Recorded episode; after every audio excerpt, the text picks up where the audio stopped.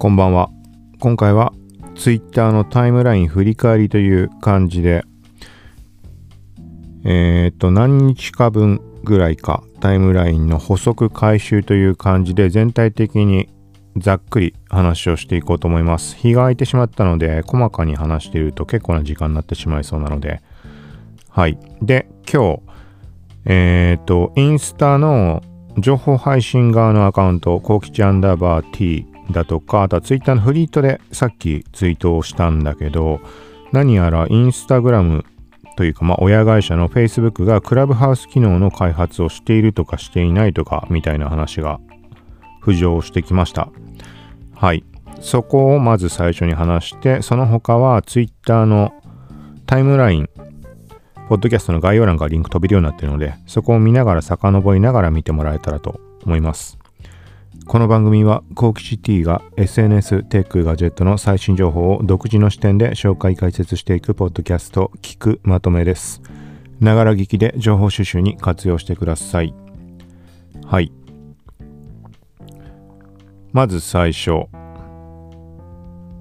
海外メディアで情報上がってきました。えー、っと、ちょっと今現時点でタイムライン、リアルタイムでもし見てばもらった場合は別のツイートが上にあると思うんだけど、あちなみに今現在が2021年1月11日朝4時ぐらいの収録になってます。はい。で、このまずクラブハウス機能 Facebook が、まあ、開発中みたいな話。はい、これ今言ったこのタイトル程度の話でしかないんだけど、まあ、機能なのかアプリなのかはい。まあ、音声チャット。ツイッターでいうとこのツイッタースペース。まあ、クラブハウスがまあ流行ってるので、そのイメージをしてもらえたらと思うんだけど、なんかそこを構築しているみたいな話が上がっています。これは明確な話ではないです。ただ、これはまあ誰もが思う通り、ちょっとでもこういう系の情報を追ってる人はわかると思うんだけど、例えばインスタストーリーに関しては、もともとスナップチャットからパクったものだし、これはその背景にあったいろんなことが、こうマーク・ザッカーバーグの言動がどうこうとかいろんなとこが絡んでるはいるんだけど、うん。まあ、スナチャからパクって、で、インスタストーリーが有名になって、他の企業とかアプリとかもいろんなところが導入していったみたいな流れがあります。で、その他で考えると分かりやすいところだと、TikTok の機能をインスタリールとして導入したらとか、まあ、あるから、もう分かりきってるところではあるんだけど、だからクラブハウス機能を、がいずれインスタに来る可能性もあるんじゃないかみたいな話です。まだ全然、あの噂レベルの話だけど、まあ、これインスタの親会社が Facebook っていうことになるので、なので Facebook が検討してるとなれば、いずれインスタにも来るんじゃないかなみたいな、まあそういう意味合いです。で、Twitter のフリートの方ではちょっと、えっ、ー、と書いたんだけど、インスタ側でもストーリーに配信したかな。はい。現時点だと、インスタグラムに、ズームみたいな機能が存在しています。実際に触ったりしてないか細かなところは、まあ、把握はできてないんだけど、多分そういうことだと思うんだけど、最大50人かなんかでビデオチャットができるようになってます。で、これもテスト中なのか、全ユーザーは使えないものなのかちょっとわからないんだけど、最近効果範囲が拡大したみたいなのを目にしました。何にしてもズームみたいな機能、ルームっていうものがメッセンジャーと連携して使う機能が存在して、はい。で、そこの、まあ、技術っていうのを、まあ、音声側、クラブハウス機能の方に流用というか、な感じで開発進めるとかっていうのは考えられるんじゃないかなというのはちょっと思いました。まああんまり根拠はないんだけど、これな何かしら根拠があるとすると、Twitter スペース、Twitter が開発中のクラブスペース機能、ここに関しては、今現状、ペリスコープがもう閉鎖っていう話になってます。3月で閉鎖予定なんだけど。はい。で、その、まあ、今回のクラブハウス機能、ツイッタースペースではペリスコープの技術を使用してみたいな、なんかそんな話になってます。まあ、細かい技術的なところっていうのは俺には把握できないのでわからないけど、はい、これはメディア上で上がっていて、なおかつ、ツイッタースペースで何回かの発言者としても参加させてもらったりしていたんだけど、その時にもそういう話は実際に、あのー、まあ、そういう話だってことを聞いたので、はい。なんかその流れを考えると、まあ、インスタの、まあ、インスタルルーム、インスタとメッセンジャーの統合機能みたいな、まあ、そのビデオチャット機能の音声部分が流用というか、まあ、そんな感じで発生する可能性はあるんじゃないかなと。はい。で、あとは、えっ、ー、と、まあ本当に可能性としてもっと分かりやすい例だと、Facebook がクラブハウスを買収するっていう可能性も、まあ、なきにしもあらずなんじゃないかなっていう。あの、クラブハウス自体がすごい本当に小規模で、なんか3人で運営管理してるとか、その後なんか10人ぐらいみたいな話を目にはしたけど、まあそんな規模の感じなので、で、対してこれだけ流行っている。そう。で、昨日あたりにクラブハウスの新機能追加されたりとかあって、まだ全然未成熟な状態。なので、まあ本当に買収とかっていう可能性もあると思うし、はい。で、これも直接は関係はないけど、えっ、ー、と、Facebook のマーク・ザッカーバーグがクラブハウスに登場したなんて話もあって、それは全く今回の件とは関係ないです。AR とか VR 絡みの話で、まあ、登場したみたいな話もちょっと話題になってたりしました。はい。その時にそういう話が上がったとか上がってないとかってそういうことはないとは思うんだけど、はい。まあなんかそんな感じの流れになってるみたいです。はい。続いてタイムライン戻って、ちょっと1個戻ります。現時点の話になってしまうけど、えっ、ー、と、Twitter スペースの開発チームの人なのかな？デザイナーさんなのかな？がツイートしていたものをリツイートしました。はい、Twitter スペースって、このクラブハウス機能は12月の末からテスト公開をされて、結構あの、開発チームがツイートをしてこんな感じで考えてますとかどう思いますか？とかって結構ツイートをしたりしています。で、今回もそういう感じでツイートをしていて、ツイッタースペースもいろいろなんかここをどうすんのみたいに思うとこっていっぱいあったりするんだけど、なんかそこの今検討中みたいなところで出ていたのが、インスタストーリーで考えると、なんか、その人のプロフのアイコン、あの、例えばいいねした人の一覧だとかそういうとこに出ているプロフのアイコンって、周りにリングが出ていればタップしてストーリー再生できると思うんだけど、なんかあの感じを検討しているみたいな話で画像がアップされていました。まあ、ツイートのプロフアイコンのところに外にスペースの紫の、まあ、リングプラススペースアイコンがついてそこをタップすると、まあ、音声のそのルームの入室画面が出るみたいななんかそんなフローを検討しているみたいな話です。はい。で、これがいいなって思うのは、あのー、なんていうのかな。あの、いきなり入室してしまわないっていうのがちょっとポイントというか、個人的にはいいなと思っていて、Twitter スペースって、クラブハウスとは違って、その部屋に入ろうとした時って最初に入室画面っていうのが表示されます。そう。で、クラブハウスってタップした時点でもう中入ってしまうじゃん。なんかだから5タップして入ってしまうとかもあると思うんだけど、これがスペースで起きない。はい、それがまず大前提として1点あって、で、プラス、だから、このツイートのプロフアイコンタップしたからといって、一発で入室してしまうわけではない。ここが結構重要かなって。これ何かっていうと、一時期インスタストーリーのこのプロフアイコンの外につくリングみたいなのが、ツイッター上で流行った時ってあると思うんだけど、あれが俺ほんと大嫌いで、大嫌いというか、やってる人のことが嫌いとかそういうわけではないからあれなんだけど、このインスタを使ってて思わずストーリーをあのタップしてしまうと、そのプロフアイコンタップしてしまうと、足跡が残ってしまうわけで、でそんなに足跡を残したくないとかっていう意識はないんだけど、なんかあんまね、全く無関係な人、まあ、自分のことを見に来てくれた人であればいいんだけど、いいねしてくれた人とか、そうじゃない場合になんかいきなりストーリーを覗いてしまうちょっと抵抗があって、まあ、古くは mixi の足跡みたいな感覚だよね。なんかそれをツイッター上でやられると指が止まってしまう。無意識に。あ、なんか押しちゃいけないんだったみたいな。いや、そんなことなかったツイッターだから押しても大丈夫だみたいなことがあって、そう。だからそういう意味合いでは入室画面が事前にちゃんと出るので、いきなり飛び込んでしまうみたいなことは発生しないと思うので、まあ今、スクショ、スクショというか、このデザイン検討しているっていうものの画面を見た限りはそうなってます。はい、まあ、なんかそんな感じの話も上がっているみたいです。Twitter スペースに関してはどんどん開発構想進んでいってる中で、まあ、ツイートで触れたり、ブログの方で書いたりしているので、今現状だと Twitter のタイムラインの一番上、固定してあるツイート、ピン固定してあるところに、 Clubhouse VS Twitter スペースみたいな感じで機能の違いなんかをちょっとノートの方で記事書いてます。少し肉付けして Twitter スペースの規約、音声は録音されているのか、対してクラブハウスの音声の録音のその状況というかどういう風な扱いになっているのかみたいなところも加えました。なので Twitter スペースがどんなものか特徴とか使いみたい人は Twitter の固定のツイート見てみてください。差し替えしてしまうタイミングもあるかもしれないけどしばらくはこのままにしておこうと思うので。はいちょっとめちゃくちゃもう長くなってるな。このペースだと2時間ぐらいかかっちゃうので、ちょっともっとざっくりいきます。はい、続いて、昨日あたりに、昨日じゃないか。何日か前、インスタストーリーのフォトブースっていうずっとテストされていた機能が公開なのかな正式アナウンスがあったかわからないけど、自分のアカウント見てみると複数のアカウントで表示されていました。ざっくり言うと、4枚連続写真を撮影して、これを GIF アニメみたいに表示してくれる機能です。で、最終的にフィルターで加工ができるので、まあ、なんかちょっとした感じで、まあ、連続的なコマ撮り写真、コマ撮りっていうほど4コマしか撮れないけど、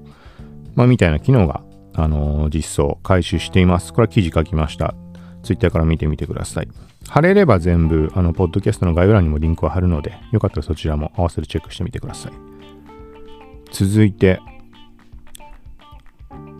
うーんと、これは何だろうな。えっ、ー、と、Facebook とか Instagram が、まあ、いわゆるフェイクニュースだとかに関するそういう情報を配信しているアカウントに関しての、まあ、削除、凍結とかなんかそういうのを拡大しているみたいな話かな。特にコロナ関連みたいな話上がってます。続いて、ちょっと名前が未だに読めないんだけど、クラブハウスの支援アイコンになってるアクセルさん。アクセルマンスワーみたいな。ちょっと読めなくてごめんなさい。アクセルさん。はい。この人がツイートしていたもの。なんかその音楽関係の人というか、なんか音楽やってる人ってことはなんとなく把握はしていたんだけど、なんか動画が上がっていて、なんかあのー、見てみたら、うん、曲的に個人的な好みとして好きな感じだなと思って、まあ、リツイートしてあります。今現在はもう Twitter も Instagram もクラブハウスの新アイコンと同じ画像に変えているので判別つきやすいです。昨日まではあの全く別のアイコンだったからちょっと分かりづらいなみたいなのを言ったんだけど、はい、続いて、ちょこっとツイートしたもの。あれ、ワードプレスアプリのウィジェットの色変わったような。というか、いいねとかコメント数なんて表示されたっけ？はい。これは、アップデート履歴を見てみたら、なんか変わったみたいです。ウィジェットに関して書かれてたので、ま、まんま、なんか変更がかかったんだなって見た目でもう明らか変わってます。続いて、Apple Watch で PCR 検査より1週間早く新型コロナの陽性診断予測可能。マウント災内医科大学発表、テッククランチジャパンの記事です。はい。これと関連するかはわからないけど、なんか Apple Watch で実は Apple Watch の心拍変動かなんか、そこのデータでコロナ判定がすでにできているんじゃないかみたいな話も上がってた気がします、前に。これはなんか別にコロナ機能とコロナのその調べるような機能としてなんか開発が進んでるとかそういうことでなく、すでに存在してるその心拍関連の機能、Apple Watch の。なんかそこで測定というか判定ができてしまうんじゃないかみたいななんかそんな話だったと思います。明確なところは調べてみてください。続いて、これは何だろうな。ちょっとめちゃくちゃ曖昧だけど、海外の記事で、スナップチャット関連。なんかスナチャのカメラキットがどうこう。なんかどっかの企業とパートナーシップ契約を結んだとかなのかな。はい、これはまた調べて何か分かったらシェアしようと思います。続いて、これはもうメモ的に話をしたんだけど、アカウントセンターとか、えっと、 Instagram の話、 Instagram のアカウントセンターとか、 Connected Experience みたいなのが意味がわからないみたいなのをちょっと、まあ、残してあります。Facebook ページとの連携で動作するはずのシェア機能、インスタから Facebook にシェアとかするときに、いちいち Connected Experience ってものが立ち上がって、なんかプロフィールの同期とかをするような機能らしいんだけど、あとは Facebook アカウントでインスタにログインしたり、なんかそれがいちいち起動して Facebook 連携とは別の話じゃないのって勝手に思っているんだけどどうなんだろうみたいな。はい。続いて、Twitter Japan のツイートです。えっと、宇宙開発支援希望、シャープ希望。はい。なんか、これの JAXA とのコラボ的なやつ。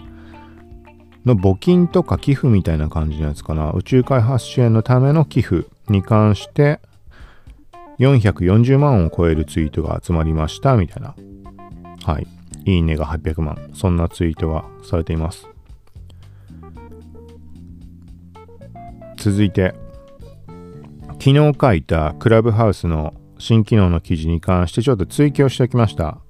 はい、そこに関してツイートをしたんだけど、通報関連についてあの記事加えてあります。まず一つがステージを降りてリスナーに戻ったスピーカー。これの一覧表示が可能になってるみたいです。これなんでかっていうと結局ステージで暴言吐いてモデレーターが強制的に下に下ろしたとか暴言吐いて自分で下に戻ったとかそういう人たちをあの通報するときに今まではだからスピーカー枠にいないと通報ができなかったってことなのかねそういうことなのかなと思うんだけどこれまあ単純に書いてあることからの予測なんだけどだからそういうふうになんか言うだけ言って逃げた人、まあ、退出しちゃったらどうにもできないのかもしれないけどうんリスナー枠にいる人ってことなのかねまあ、何してもスピーカーからリスナー枠に戻った人だと思うんだけど、その人たちが一覧で表示されて、そこから通報できるようになったっていう感じです。はい。で、もう一つは、これは、こんなの前からあったっけなって意味合いで、昨日も触れたんだけど、クラッカーアイコン付きのユーザー、要は1週間以内のユーザー登録してから、この人たちのプロフィールに通報ボタン、赤文字が表示されてる印象です。昨日の段階だと、なんかどういうルールで表示されてるのかわからないって言ったんだけど、出てる人と出てない人がいるみたいな。けどこれはよくよく見たらクラッカー付きの人に通報ボタンが表示されてました。まあ普通に考えたらね、確かに納得だけど、要はサブアカとか裏アカ的な、もう攻撃用のアカウントを作って暴言吐いてみたいな人って出てきてもおかしくないので。はい。続いて、えっ、ー、と、ちょっと何個かつぶ飛ばして、なんかまた Apple Watch の話、Apple Watch Heart Study で慶応義塾大学かな？が医療発展への協力者を募集中。命を守る腕時計。みたいな話上がってます。IT メディア PC ユーザーみたいなメディアです。続いてちょこっとツイートしたものスクショ上げてありますフリートが完全にスペース最近多いんだけどフリートのホストとして部屋を開設できるユーザーってのが範囲が拡大しているっぽくてこのホームタイムラインの Twitter のホームタイムラインの上のフリートの枠、1画面にもうスペースがで埋め尽くされてフリートが見えないみたいな状態があったりします。まあ、ちょっと横にスクロールすればフリートは出てくるんだけど、まあそんなの画像載せてあります。続いて、えーと、これなんだろうこれちょっと把握できないかちょっと調べてみよう。なんかインスタグラムのアルゴリズムがどうこう、TikTok がどうこうみたいな。あ、あれかな、ウォーターマーク入りの、TikTok のウォーターマーク入りのやつがどうこうって話か。そういうことかな？ちょっとこれ調べてまたシェアします。続いて、はい、昨日ちょっと後半で最後の方で触れたものとして、Shopify。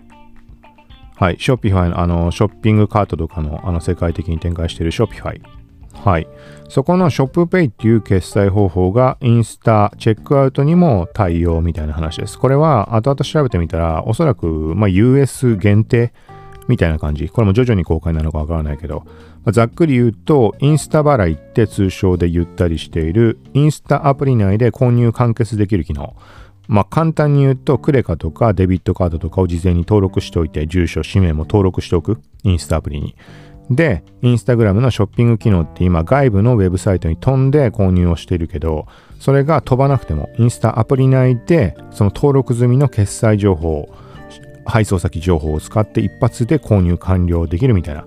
まあ、Amazon の例えばワンクリックボタンのあの、あれあるじゃん。そうなんかあのイメージ。これがインスタ内でできてしまうみたいな機能です。で、ここの決済、えーと方法っていうのは、クレカかデビットカードってなっていたんだけど、そこにこの Shopify のショップペイっていうものが追加になったらかなる。まあ、どっちにしても英語の話だし、そもそも日本国内はそのチェックアウトっていうインスタ払い、インスタアプリ内の購入完結機能にまだ対応していないので、まあそんな話上がっています。続いて、えっ、ー、と、なんか各種 SNS のまあアプリの公式アカウントとかが、なんかね、セキュリティ関連とかプライバシー関連の話をちょこちょこみんなツイートしてるのかな。これが、えっ、ー、と、昨日かな？昨日かなんかが、セーファーインターネットデーみたいな。なんかセキュリティ関連の記念日というか、なんかそんな感じだったからだと思うんだけど、まあそういうので各種アカウントがツイートしてます。Google とかもそうだし。はい、続いてちょっとショップペイの話題がいくつか続いて、その後に Twitter がツイートデックの有料化やチップ機能の導入を検討中。はい、ライブドアニュースの記事です。これは、ポッドキャストで触れなかったかな。えっ、ー、とね、もともと言ってた、あの、なんか求人でサブスクプラットフォームを開発中っていう求人が、あの公開されていたみたいな話のあのグリフォンってものとは全く別です。で、最近話したニュースレターとかメルマガ機能、レビューっていうサービスを Twitter が買収して、もうすでに Twitter の PC 版のメニューの中にニュースレターっていう機能が存在しているんだけど、そこも課金機能みたいなのってあるんだけど、そういうのとも全く別の話。はい。で、いろんな機能、こんなのはどうかみたいな感じで話題が上がってるみたいです。なんだっけな、コードネームがローグワンだとかなんとかそんな話だったかな。はい。続いて、その他は、ちょっと雑談っぽいものは抜きとして、電子ブックがどうこう、漫画がどうこうは抜きとして、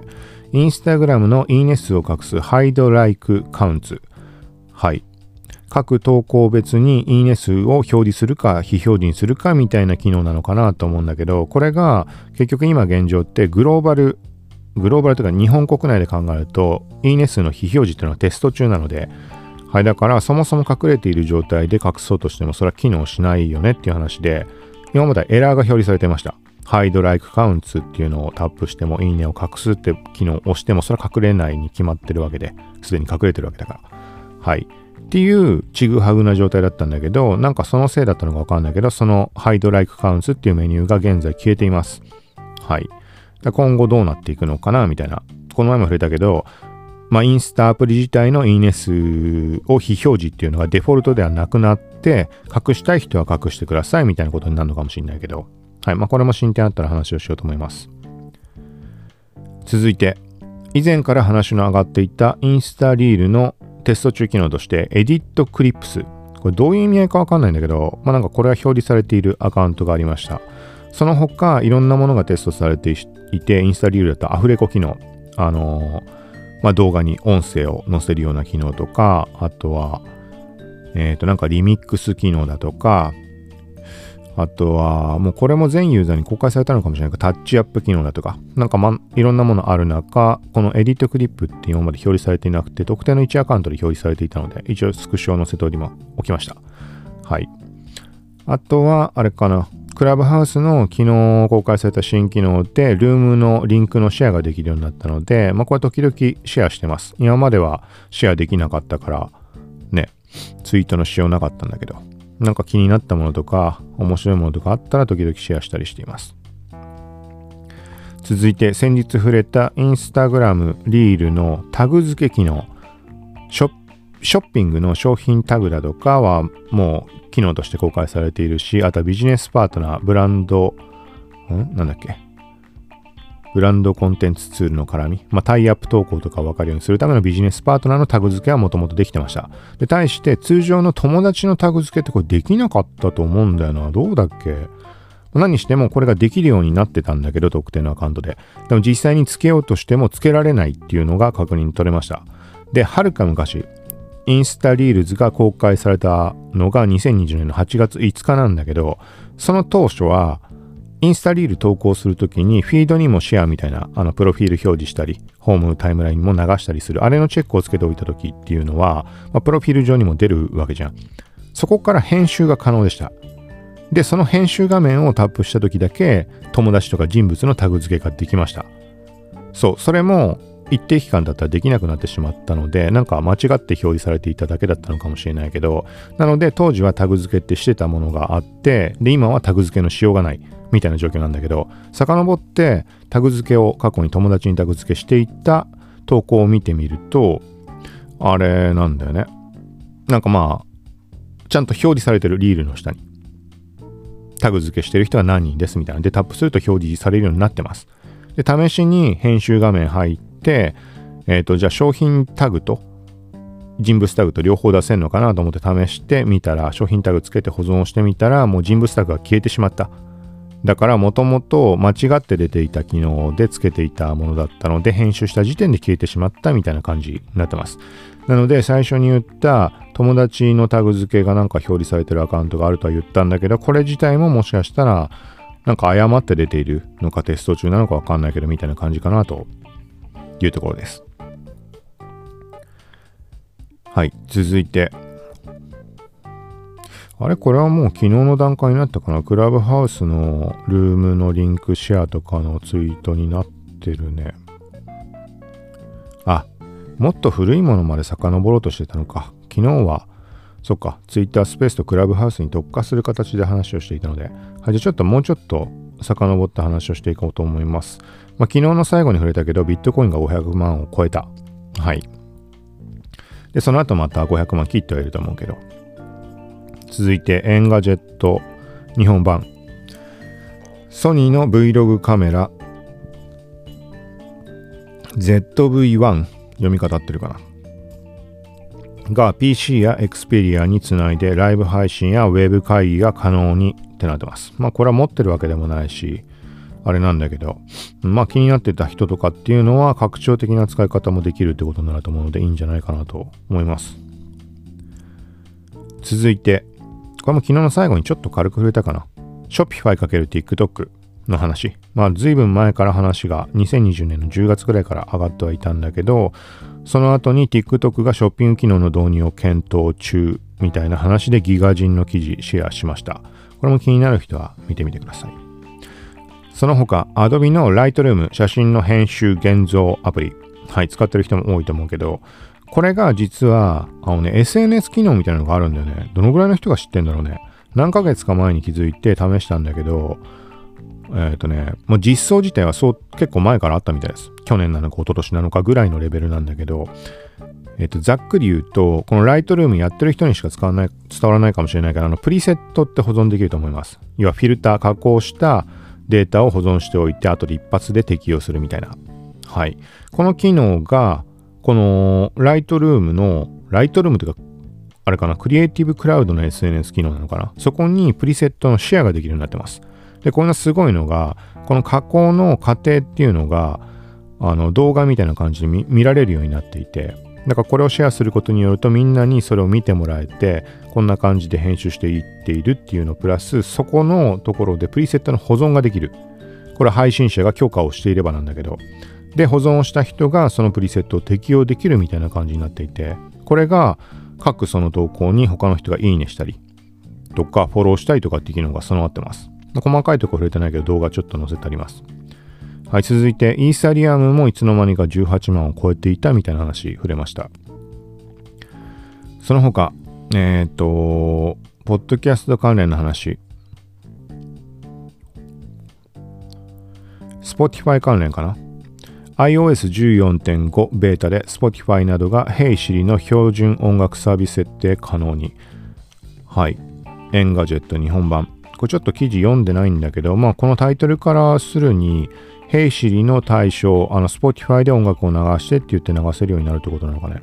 はい。まあ、この Spotify の流れでちょっとツイート戻ってもらうと、ツイートしたもの。Spotify の Apple Watch で音楽ストリーミングってどうなったんだろう。これは、Apple Watch の Spotify アプリって、ここから再生はできるんだけど、再生するのは iPhone 上で再生になります。Apple Watch 単体で再生ができなかった。要はストリーミングでネットを接続した状態で Apple Watch で直接再生ができなかったんだけど、なんかこれがベータテスト結構前からされているっていう話になってます。再生中の端末の選択にアプローチが出るみたいなことだと思うんだけど、なんか進展あったのかどうなのか。そしてアンカー経由でポッドキャストに楽曲のフル配信みたいな話もあったけどどうなったのかなみたいな。はい。これは、えっ、ー、と、アンカーっていうアプリを使って今、ポッドキャスト配信しています。いろんな人が使ってると思うんだけど、えっ、ー、とね、最近ね、どっか他の番組聞いたらその話してて、あ、なんかそっか、そこってあんま知られてないのかなと思った瞬間もあったりしたんだけど、Spotify っていうのは、Spotify がアンカーっていうポッドキャストのアプリを買収しました。何年か前に。で、アンカーからみんな配信したりしているわけだけど、アンカーの中に過去に30秒間だけ Spotify プレミアムから音楽を引っ張って流せるっていう機能がありました。Spotify プレミアムもしくは Apple Music から30秒間だけ。で、これは配信先っていうのは、えっ、ー、と、多分限定的な場所だったのかもしれないけど、例えば Spotify プレミアムの曲だったら、アンカーと Spotify 上でしか流れない。他のプラットフォームで配信された時は音楽は聞こえない。あの、カットされてるとかかもしれないんだけど、まあそういうことがありました。で、その後、フル、フル、一曲フルで配信できるって話も上がりました。これはエリア限定とかかもしれないけど、どうなったのかなみたいな。で言ってみたらラジオ番組みたいに次はこの曲ですみたいに言って音楽を流すことが可能になるかもしれない。みたいな、なんかそんな感じです。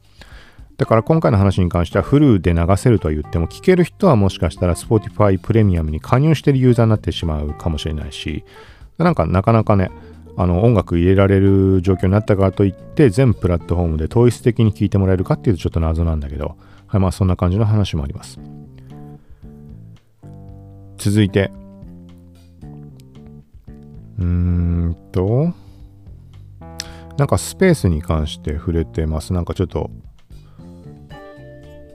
うん。ちょっと読んでみると、スペースの音声データは規約の面とか音声版クソリプ抑止力とかはもちろん、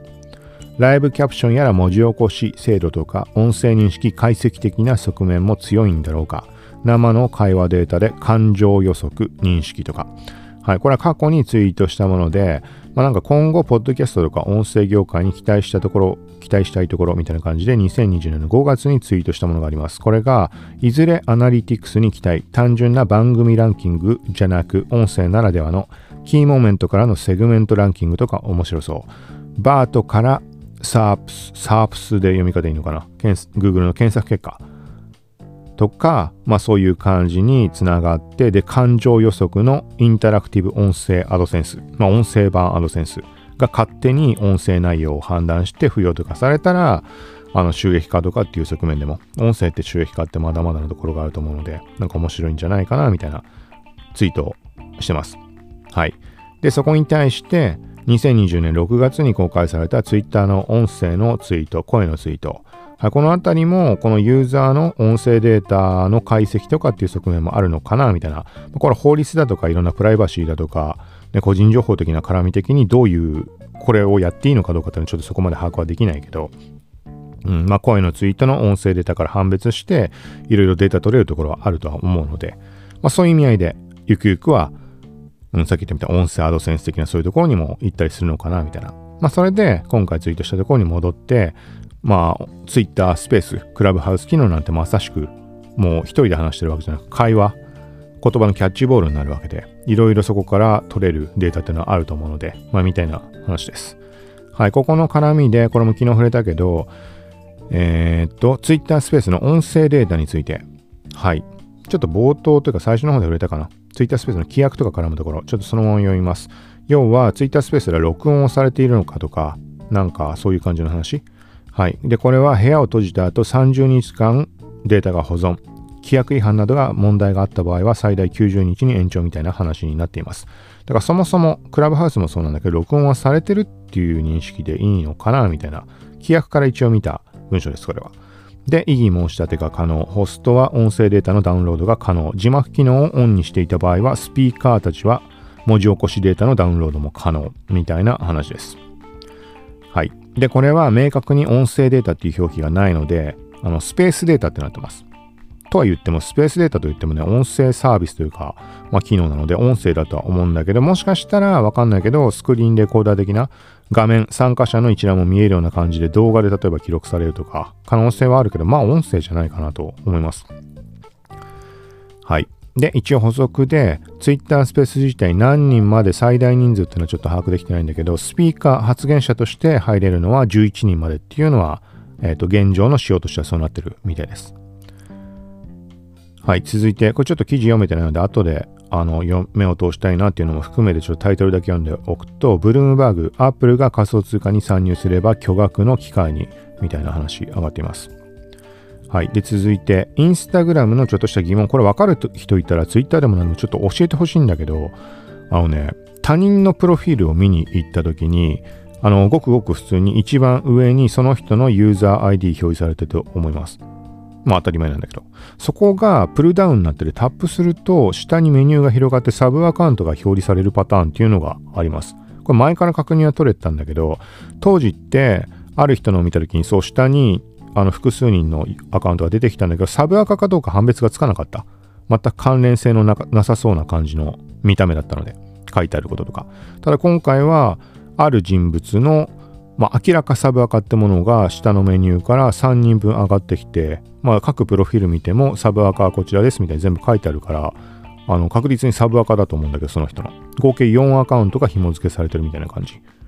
からこれは例えば、あの、一括ログインマルチアカウント機能みたいなの存在すると思うけど、あれをやったら例えば出るとか、また根拠はないんだけど、これは俺がマルチアカウントのログインって使ってないからわからないなっていうだけなんだけど、何個か思うところはあるんだけど、なんでだろう、なんで出る人と出ない人がいるんだろうな、みたいな。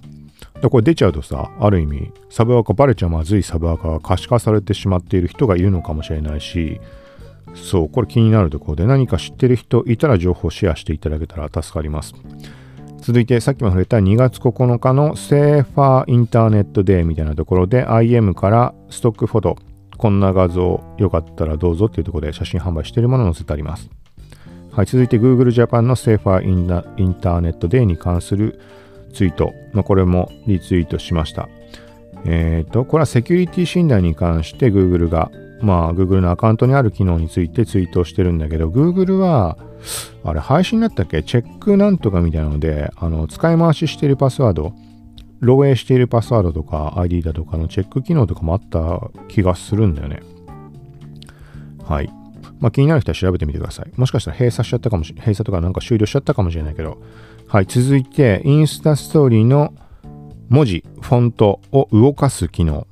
動く文字、タイプライター機能とか、なんかいろんな言い方するけど、これが2020年の8月ぐらいに個人的には確認取れて、テスト中機能として YouTube にアップしたりもしました。結構なアクセスこれ来たんだけど、これが正式に発表されました。Twitter じゃない、Twitter 上でインスタの公式アカウントが、まあ、この動く文字について公開しているので、現状は基本的に全ユーザー公開になったんじゃないかなと思います。まあ、いつも触れている通り、全ユーザー公開となってもなぜか使えない場合もあるので、まあ、基本的に待つしかないかなっていう感じです。続いて、ちょっと何個か飛ばして、これなんだろうね、ESPN がなんでか古い、えっ、ー、と、90年代の NBA の動画を流してるんだよね。レジー・ミラーとかマイケル・ジョーダン、バークレーとかも映ってるかな。あとはペニー・ハードウェイ、ティム・ハードウェイとか映ってるめちゃくちゃ懐かしい映像。もうまさに本当に NBA 大好きでしょうがなかった。でも周りに NBA 好きがいないから誰に話しても伝わらないっていう。ネットも多分な、なかったって言っていいに等しい時代なので、なんかツイートをしてるんでね。コービー絡みのなんかなのかなはい。続いて、あとはなんかこれも Twitter のスペースの開発チームの人がなんかツイートしているなっていうのがなんかあります。ちょっとスルーします。何個か飛ばして、あとはこれ俺知らなかったとか目にしてたけど多分配信してなかったもの、テッククランチジャパンの記事で、インスタグラムがストーリーでの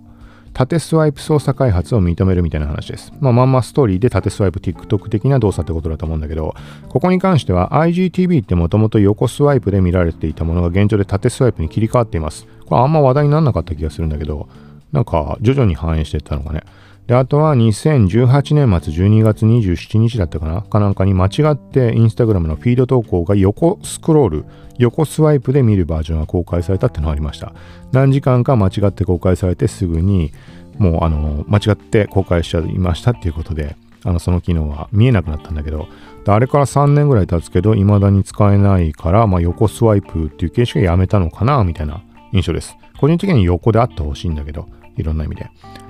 はい。続いて、Google が、えっ、ー、と、インフィニ、インフィニティスクロール的な無限スクロール。そう、下にひたすらスクロールできるやつをテストしているみたいな話があります。これ嫌いなんだよね。嫌いというか、なんかあの謎なのが、フッターのリンクとかってあるじゃん。何のサイトでも。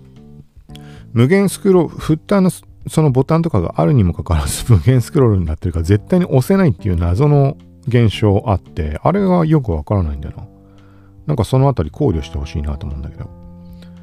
はい。その他、なんか TikTok の話題も上がってるけど、ちょっとこれよくわかんないスルーします。あとは、うーん。まあでも大きな話だと、あのー、あれだね、中国でクラブハウスバンされたみたいな。バンされたっていう言い方、どういう言い方をしたらいいのかな言い方わかんない。まあ、規制が入ったってことなのかな部屋に入れないとか、そういうことなのかねなんか、この話題が上がる前日の朝かなんかにある人がツイートをしてました。その中国関連の情報を、あの、早い人がいて。で、その人のを見たら、今朝、友達が言っていたことによると、Apple Store、Apple のあの App Store から、クラブハウスのアプリが削除されたみたいなことを言ってたんだよね。で、その夜から次の日にかけて、その中国から使えなくなったみたいな話が上がったんだけど、でも使えなくなったって言ってるけど、その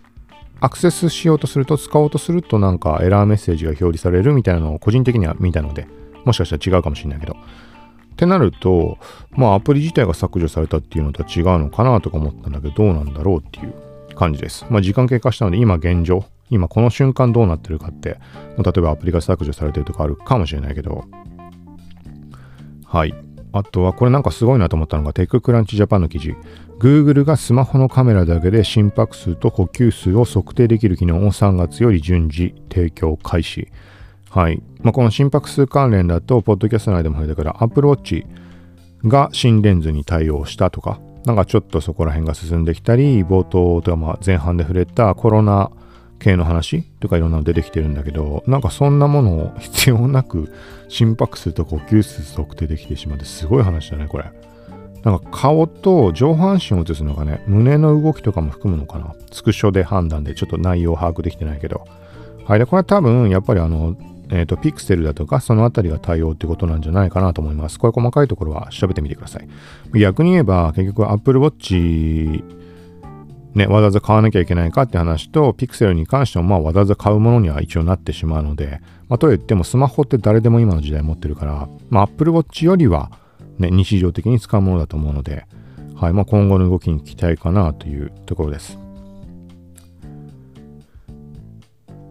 うーん、まあ、こんなところかな。ちょっとこのぐらいにしておきます。これ以上遡ると、うん。ちょっとわけわかんなくなってしまいそうなので。はい。ということで、で、なんか記事を1個書いたものがあったんだけどな。話をしたっけな？インスタの。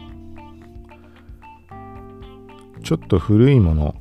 になるかもしれないけど、フォトブース、あ、話したか。はい、これも記事書いてあります。まあ、全部、まあ、毎回のことだけど、ポッドキャストの概要欄にリンク貼れるものは貼ります。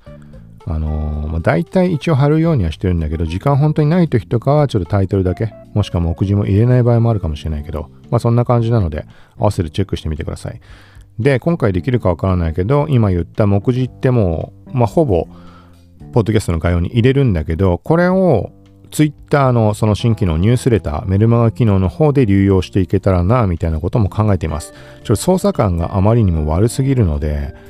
うーん、どんなもんかなとは思ってるけど、簡単に言うと、このポッドキャストの目次をそのままメルマガの方に貼り付けて、例えば肉付けちょっとするとか、あとはポッドキャストのプレイヤー、プレイヤー貼っても再生できないので、リンク貼るとか、だこれはポッドキャストを聞いてる人に言うようなことではないかもしれないけど、ちょっとそこ試そうと思います。で、逆に言うと、ポッドキャストとは無縁に、まあ、今回挙げたようなツイートを順番に貼り付けておいて、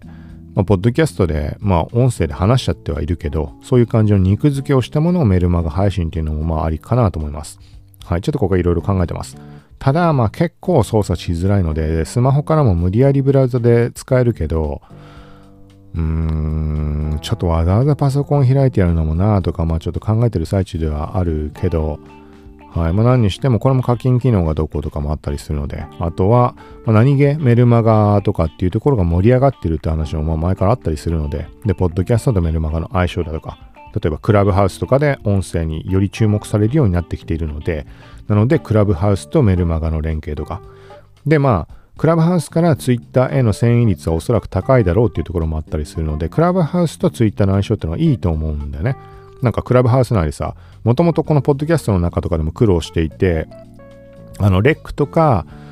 えっ、ー、と、スタンド FM とかやりやすいかなと思っていたのが、例えばスタンド FM で言うと、ノートのあの URL 登録しておくとアイコンが出るので、プロフィールので。なので、ノートを書いたので、よかったら今この音声聞きながら、プロフィール画面行ってもらって、ノートアイコンタップして、最新の記事見てくださいって。で、そこについて話しますって、画面を実際に見てもらいながら話をできる。より理解してもらえるみたいなことをができたらいいなと思ってました。ただし、これは、ポッドキャストでも別にね、概要欄から飛んでくださいって言えばできるんだけど、ただ、さっき言ったスタンド FM の固定の位置、みんな誰ものプロフィールに同じ位置に表示されているノートのアイコン、 Twitter アイコンとかとはわけが違う。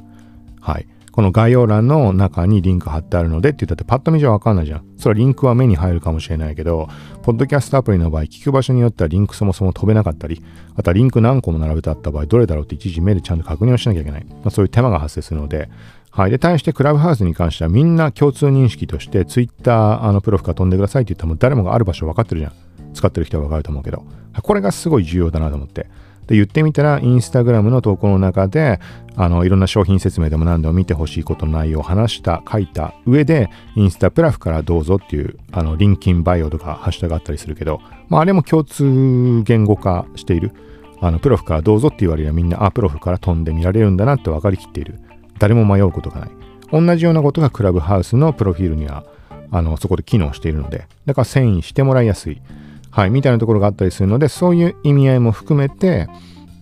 このメルマガ機能。実際のところスマホからだと今メルマガ機能って多分確認できないとは思うんだけど、まあ、閲覧者側には関係ない話だし、まあ、例えば、あの、ピン固定しておいて、メルマガの登録こちらからみたいなこともできると思うし、で、クラブハウスとは全く無縁に Twitter 使ってる人は多いと思うから、Twitter と連携したニュースレター機能っていうところであれば、信頼性、まあ、安全、安全だっていうところも把握してもらいやすいと思うし、まあ、実際安全かどうかはわからないけどね、それはセキュリティ的な意味合いでは。はい。まあ、比較的安心して、あの、購読してもらいやすいんじゃないかなとか。で、なおかつ課金機能があるっていうんであれば、うん、なんかいろいろね、広がっていく可能性あると思うので、はい、みたいな感じです。ということで、今回も、まあ、結局40分ぐらいになってしまったけど、はい。まあ、一応、まあ、あんま時間空かないうちに配信していきたいなというところで、今回もクラブハウスと同時配信と思ったけど、うん、まあ、やっぱあれだよね。リアルタイムでの配信ってなると、コメント機能がない分、前ラジオトークとか試したりもしたけど、それに比べるとまあ配信はしやすいけど、ちょっと考えてしまうところがあるので、まあ、今回もポッドキャストのみの収録としました。はい。まあ、今後どうするかわかんないけど、クラブハウス側も、高吉アンダーバー T、これで検索してもらうと、KTPix って書いた黒いアイコン、Twitter なんかで使ってる。そのアイコン出てくるので、よかったらフォローしておいてください。はい。ということで今回は以上です。また近いうち配信していくのでよかったら聞いてください。さようなら。